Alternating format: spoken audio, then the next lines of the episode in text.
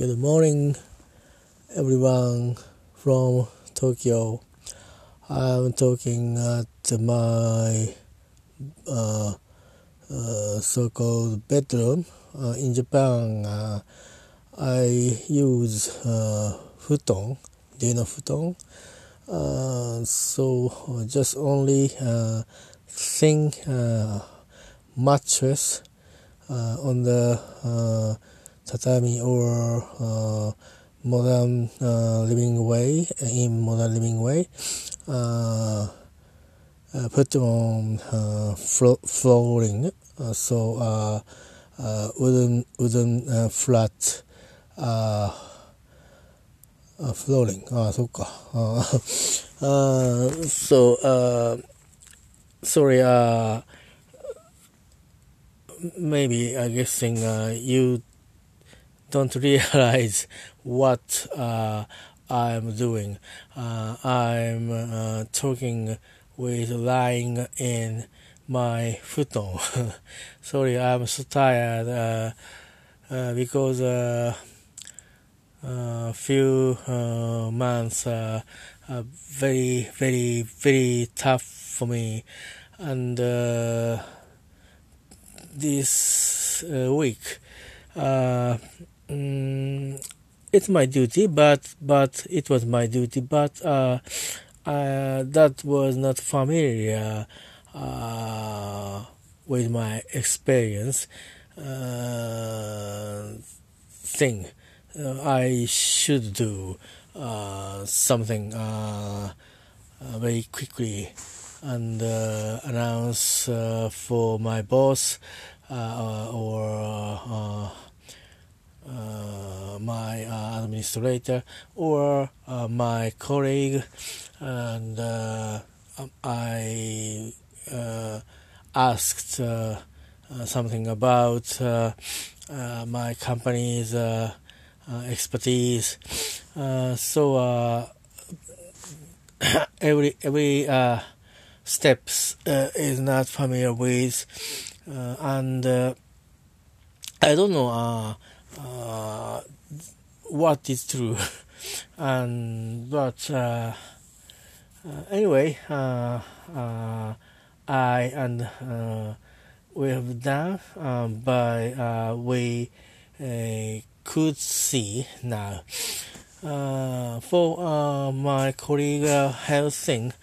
and, and at the time I and we are anxious about uh, my colleague's health, uh, and uh, now uh, we we and uh, my colleague and them doctor don't know don't know what uh, did, uh, what them disease is. Uh, so. Uh, may uh, they them uh, will uh, go to uh, university hospital uh, today. I hear that, and maybe have some interview where where will be it, uh, it will be interviewed some something about uh, them disease and uh, planning uh, inspection and uh, uh, also the doctor will plan all treatment about our colleague. Uh, I hope uh, it will be better uh, or uh, truth uh, is uh, uh, clear. Uh, I think. Thank you. ということでですね、えっと、あの、今週あんまり、うーんと、あんまりっていうか、その前がね、異常に1日3回とかって話したりとかしてたんで、っていうか話したいことがこう、ふつふつと湧き出てくるっていう感じだったんですけど、今週もね多少多分前半は少し喋ったと思うんですけど今週っていうのかいいのかねなんか人によってというかあの集団によって日曜始まり月曜始まりとかいろいろなんかね流儀があってあれなんですけど一応私は別にキリスト教徒ではありませんが、もう長年日曜始まりでのカレンダーで生きてきちゃったんで、日曜始まりだっていうのと、日本の、日本らしいビジネスをやってる会社、まあ、旧来の古いタイプの、え、会社だと、どうしても日曜始まりっていう感じがありますね。まあこれ時差があったりするセクションだとちょっと変わってくるかなと思うと、あとはまあ今、いろんなね、あの、商いで、えー、やられてる方、オフィスでもね、えー、でなくて、まあ、お店を持たれやってる方はもう曜日は全く多分その、えー、ショップとかあるいはいろんなねあのいろんと商品の、えー、プランニングとかそういうもののうんスケジュールありきで、えー、曜日っていうのはまあそういうプランニングの一つ一つのストーンに過ぎないというか いう感じになっていて何か賞があったりカンファレンスの発表があればそこがターゲットになってやっていくんでいろいろ違うと思うんですけど私はごくごくあの昭和時代を引きずってる平凡なビジネスマンなので日曜から始まってみたいな感じになるんですけどね。ということで先週まあまあ今とにかくとにかくずっとタフなまんまなんですけど、えー、と今週は、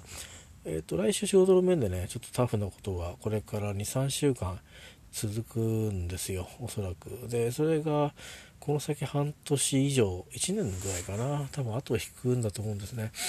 で後を引いて私がずっとかかどう関わってるかももう分かんなくてあの多分明確な関わりは組織上なくなって役割も解かれると思うのでうーなんか逆に 今やってることは一応役割が与えられてるから成り立ってるんですけどえーと、単なるあんまり仕事ができないおじさんに戻るというですね なかなかこれも、えー、ドラスティックなあのもう一回移動するような、ね、感じがあって、えー、シビアなんですよね。他の人たちもいっぱい心配してますけどやること変わらないんですね他の人たちはあんまり。ちょっといろいろメニュー変わるんですけど僕なんかは今度は役割が変わっちゃってしかもあのなんかこう新人並みみたいな感じになるんでいやいやいやだからこれがあの高等な嫌がらせなんでしょうな。同時にあのいろいろ仕事も発生しますよみたいなね。覚えしませんか？みたいな。あ電子メールが毎日のように 来てますけど、無視しておりますけどね、えー、そういう感じで、えー、どんどんあの70までとか65までとかいろいろね、働かせるようになって、えー、国から要請が来てるとか来てないとかって話もちらちら聞きますけど、えー、長く働かせる気ないだろうっていう気が しないでもないですけどね、あくまで希望を募ってるだけだって言ってるけど、あのー、頼んだらよこしてほしいと。で会社のメールってオプトアウトできないじゃないですか。あの、まあ、少なくともね役員のメールオプトアウトなんかしませんよ。だけどあのそういう人事で自分のキャラに関わる情報はオプトアウトしたいって権利あっていいと思うんですよね。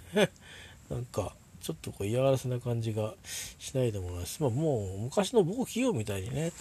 あのどっかのあのえ部屋に集められて、部署に集められて、そこが、その、研修部屋みたいなところに毎日通ってって、研修計画を毎日立てて上司に出して、研修に毎日行って、レポート書いてお疲れ様でしたって帰ってくみたいな、なんだか、あのー、今の中国がウイグルでやってるようなのと、なんか近しきなと思うようなことを、日本を代表する某、あのーオニーさんがね、やってたっていうのを、えー、っと、聞いて、会社はノーコメントって言ってましたから、えー、画線かもしれませんけども、でもまあ、あらかた本当だと信じられてますけどね。あの、えー、大丈夫ですかね、お兄さんね。その頃皆さんどうしてるんですかね、お兄さんは本当に。えー、困っちゃいますね。映画、映画を作ったりとか、まあ、いろいろ手広くやった割には、最後はそういうことになっていくというのが、どうもあの、なんかね、どこの国も同じみたいですね。だから独裁になっちゃうか、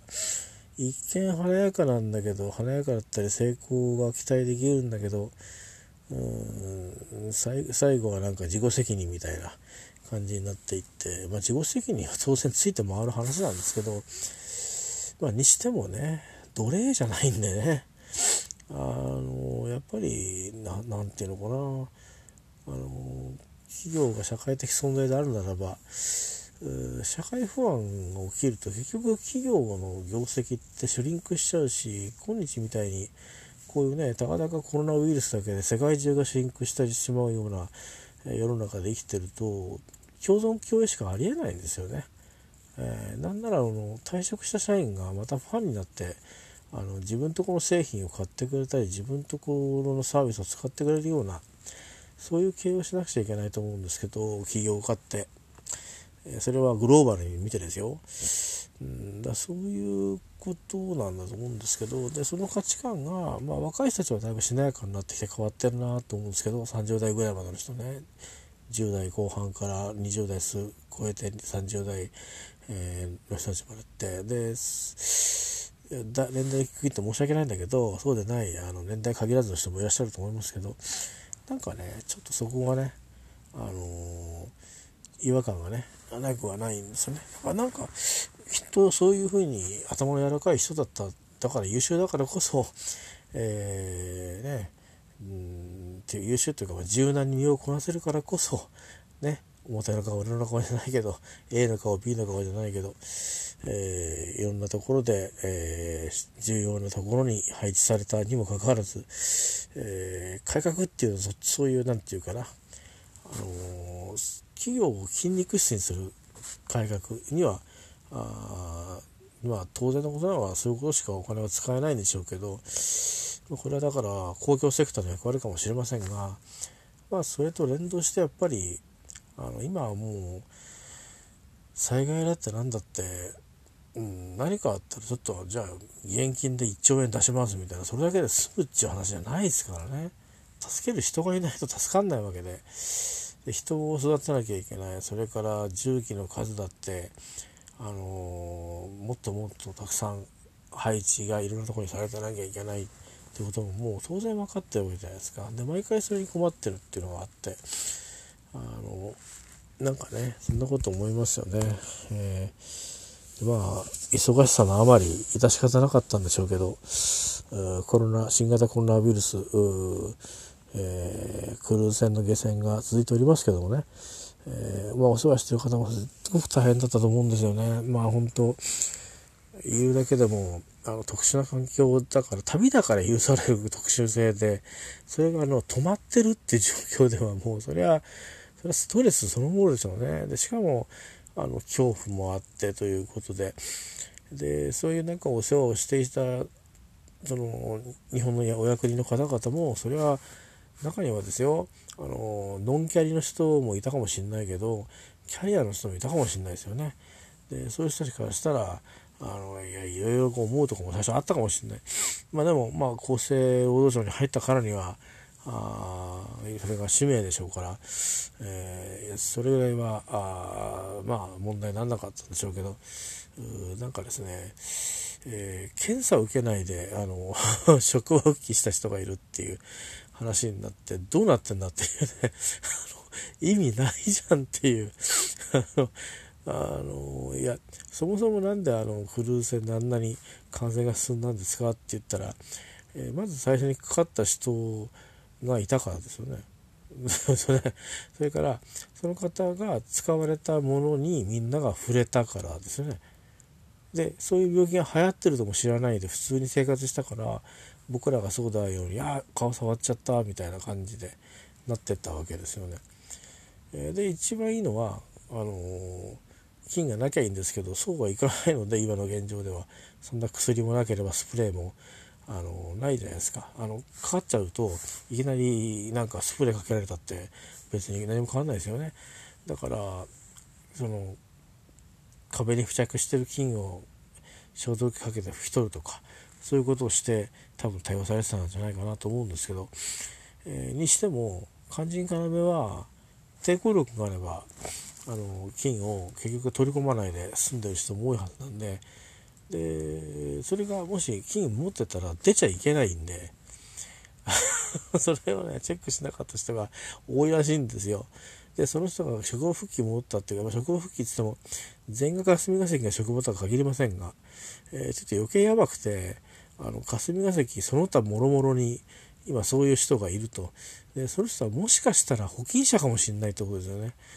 えー、あんまりあのそんなに声を大にして言う話でもなくて できれば小さくして あのこっそりと言ってあのあそこに一人いてこれから検査受けに行って行くんだけど言うなよあの結果出るまでみたいなそういう世界にならざるを得ないですよね、えー、本来ならばいろいろ言われてるじゃないですか患者のさんのねあの別に林さん何にも悪くないんだけどもうん一応参考のためにどんな鉄道を使って通ってんですかとかそれぐらいは開示してもらってもいいのになとかってやっぱり思ってる国民もいると。で分からんでもないよなと思いますよね。確かになんかどこどこ学校に通ってますとか言われたらかわいそうな気がするしそこはなんかねなんかその少しこうなんとなくそれはもうあの倫理的なってもんじゃなくて本能的な何か危機感をねあの煽るようなことになっちゃうんで良くないなと思うし。まあ日本人が僕含めてバカだからそういうのってどっかで差別しちゃうとこあるから、うん、最初は区別なんだけどそのうち差別をし始めるやつらが出てくるからあの僕らもあれですよ愚か者だから区別しちゃいますよね。ああそこら辺はなんかそういう人がいるみたいよみたいな。別にそこにいるわけじゃないんだよね。どっから変わってるか分かんないし。であのでちょっと思いをいたせばね自分家でそういうことが起きたらどんだけ大変なことになるかってインフルエンザだけでも経験、ね、皆さん終わりですよねなった方は。特に一人暮らしだけだっても大変じゃないですか。買い物行けないし。水買い置きあればいいけど水だって買い置きに行けないかもしれないから。夜間こっそりほんとこっそりこっそり買いに行くのかもしれないし。でましてやこういう話になったら旗がねあの誰も報道しなくてもなんか近くのまたそのあのそのなんか耳、耳、事情通みたいな人がベラベラベラベラ喋られたりなんかすると厄介だし、で、もしマンションとかだったら、もしかすると管理人とか管理組合には伝えなきゃいけないとか、ルールがあったりとかするとね、これまたなかなかプレッシャーですよね。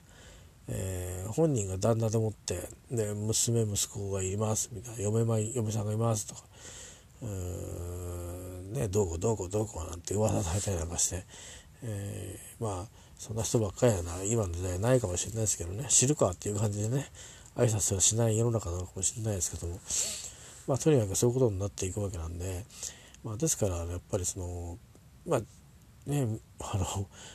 そこの、まあ、クルーズ船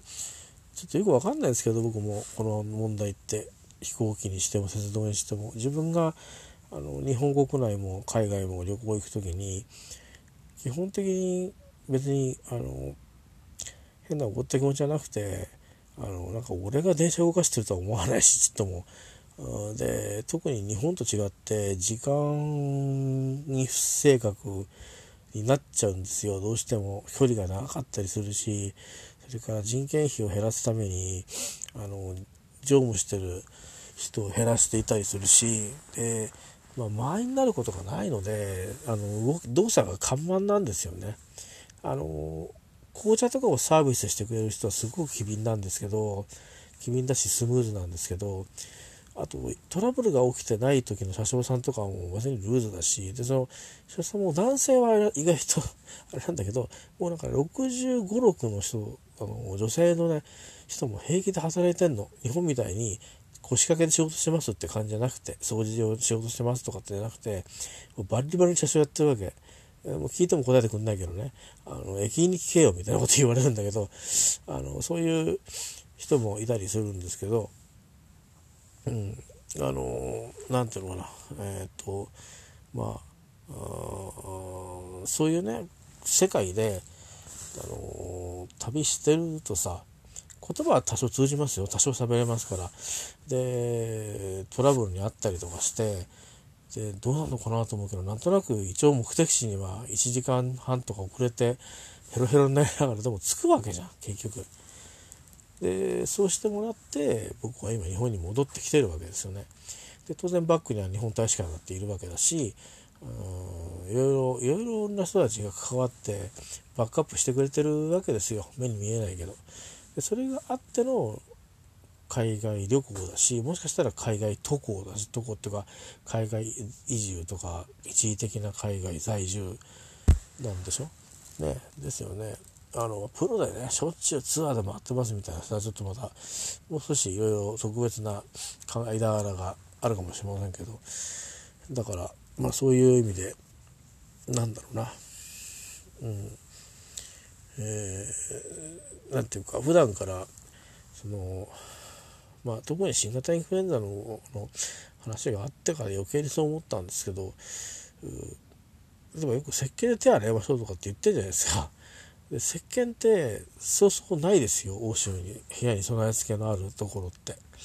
あのまあなかなか質がいいホテルか質がいいっつっても例えばだから、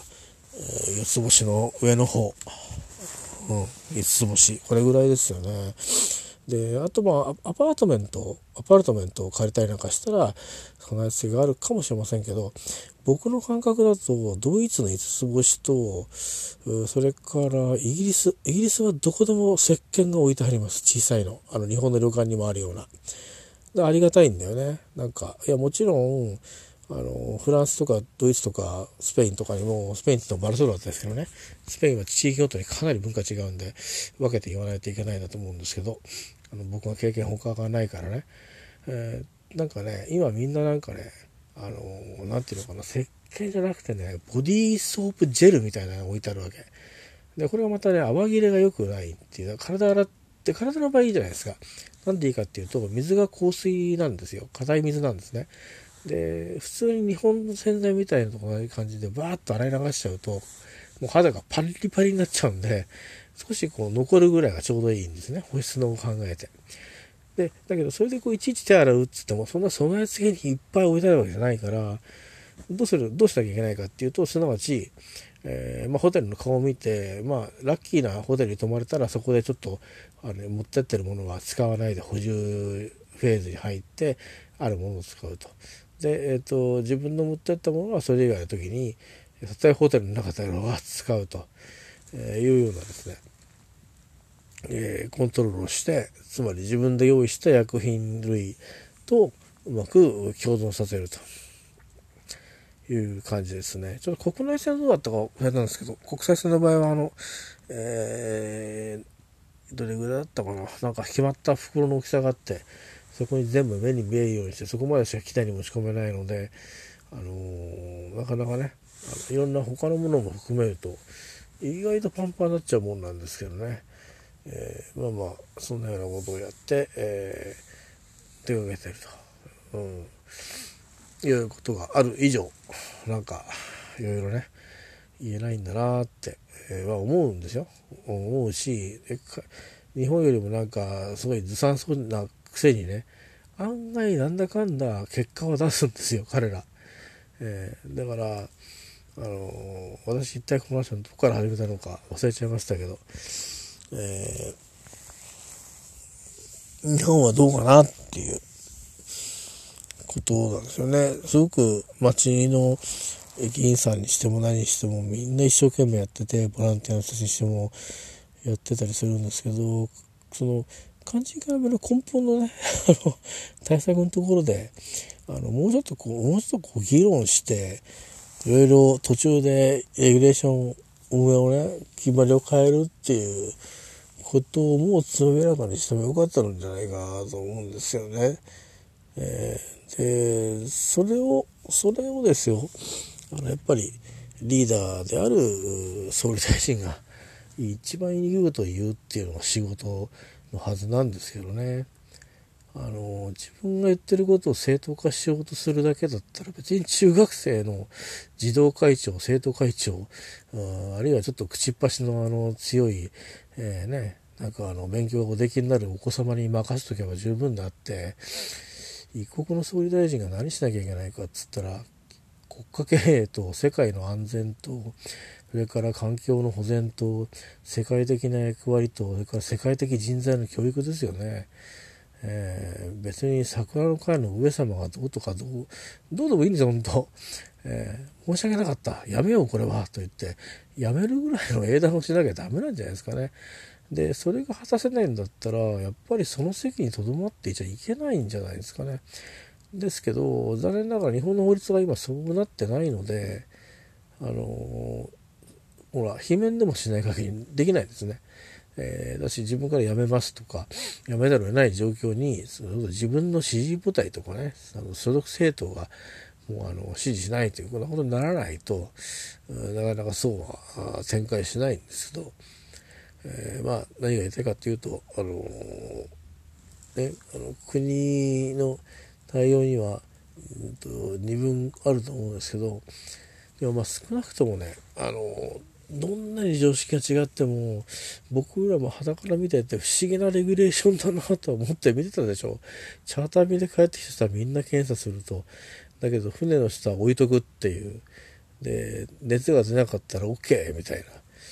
な。それってもともと保険者がわからないって言ってるのにで日本に入ってくる人はね検査してとかって言ってるけどその検査だってどこまで精度が高いかも我々開示されてないし信用できないですよね正直ね。それは本人たちが一番よく分かってるはずでだからあのある程度の人たちはいやしばらくちょっと表にいますみたいなことを表にいますって家があんのに、まあ、そういうことになっちゃうわけでしょ。うん、だからねなんかちょっとあの学びがねあるといいですね。えー、それだけ思いますわ。これ文句じゃなくてね、どうまあ、もう自分たちの問題だから、うん、ただ、協力しないと解決していかないですよね。批判しててもしょうがなくて、これは、うん、アイデアを出すことや、うん、できるだけみんなが納得しやすそうな案ができて、それを、えー、ね、あの日本であればアメリカ、オーストラリア、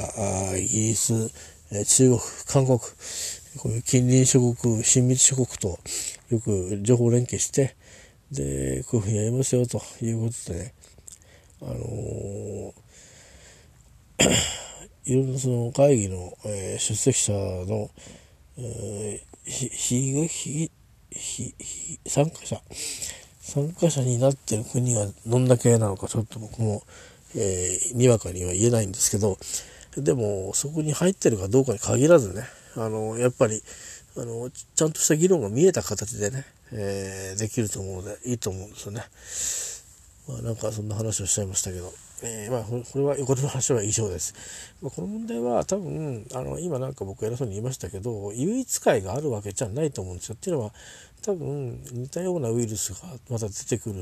出てきちゃうんでしょうし封じ込めってできなそうだからうんつまりその貧富の差っていうのは中国にあってそれから生活習慣を変えてないっていうか変えないようになんとなく誘導してる風もあってでそこにいきなりねそんなこと言われたってあの、まあ、日本が戦時中にあのね、の陛下のために戦争やってたからっていうのことで、なので我慢しなさいって、あの、お母さんが言ったみたいなのが、当たり前の光景だった時代があるの、あるのと同じように、まあ、あれよっか中国が今もっと自由みたいですけどね、見てるとね。えー、でも、そういうことなわけで、どういうふうに変わっていくのかなっていうのは、あの、非常に我々も興味があるところでもありますね。自分たちがその、えー、病気に罹患するっていうリスクを、あの持ってる人材であると同時にですね、あの、どういうふうに集結させていくのかなっていうことを、で、それは実は他の国にも、あの、一例になることだとは思うんですよね。それを選ぶ場合はこうだなと。今回はこっちだなというようなことがあるんだと思うんで、えー、まあまあ、あの、ぜひですね、今後もぜひあの関心を持って、ニュースでやれなくなってからはいいかもしれないけどね、あの、切っちゃうとじっくり見ちゃうっていう人も中にはいるから、まあ本当個人の個人で、えー、どうにかお花くださいと。